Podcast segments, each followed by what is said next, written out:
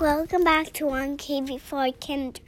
Today we're going to read Zacchaeus. Enjoy the story.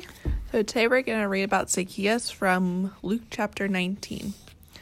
A small man. Zacchaeus was a man who took tax money from people. Tax money was what they had to pay to their king, but Zacchaeus took more money than he was supposed to.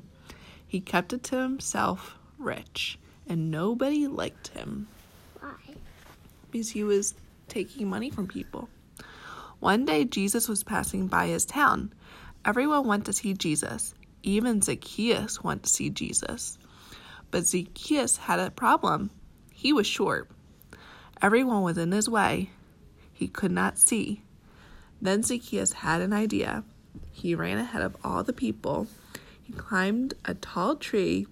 He had found the perfect place to watch Jesus. He could see all the people coming. When Jesus got to the tree, he stopped. He looked up to Zacchaeus. Zacchaeus, he said, come down right away. I need to stay at your house today. Zacchaeus scrambled down that tree. Jesus wanted to stay with him. He took Jesus to his house. He told Jesus, I want to do what is right. I will give back the money I took to make me rich. Jesus was pleased. Zacchaeus had chosen to do the right thing.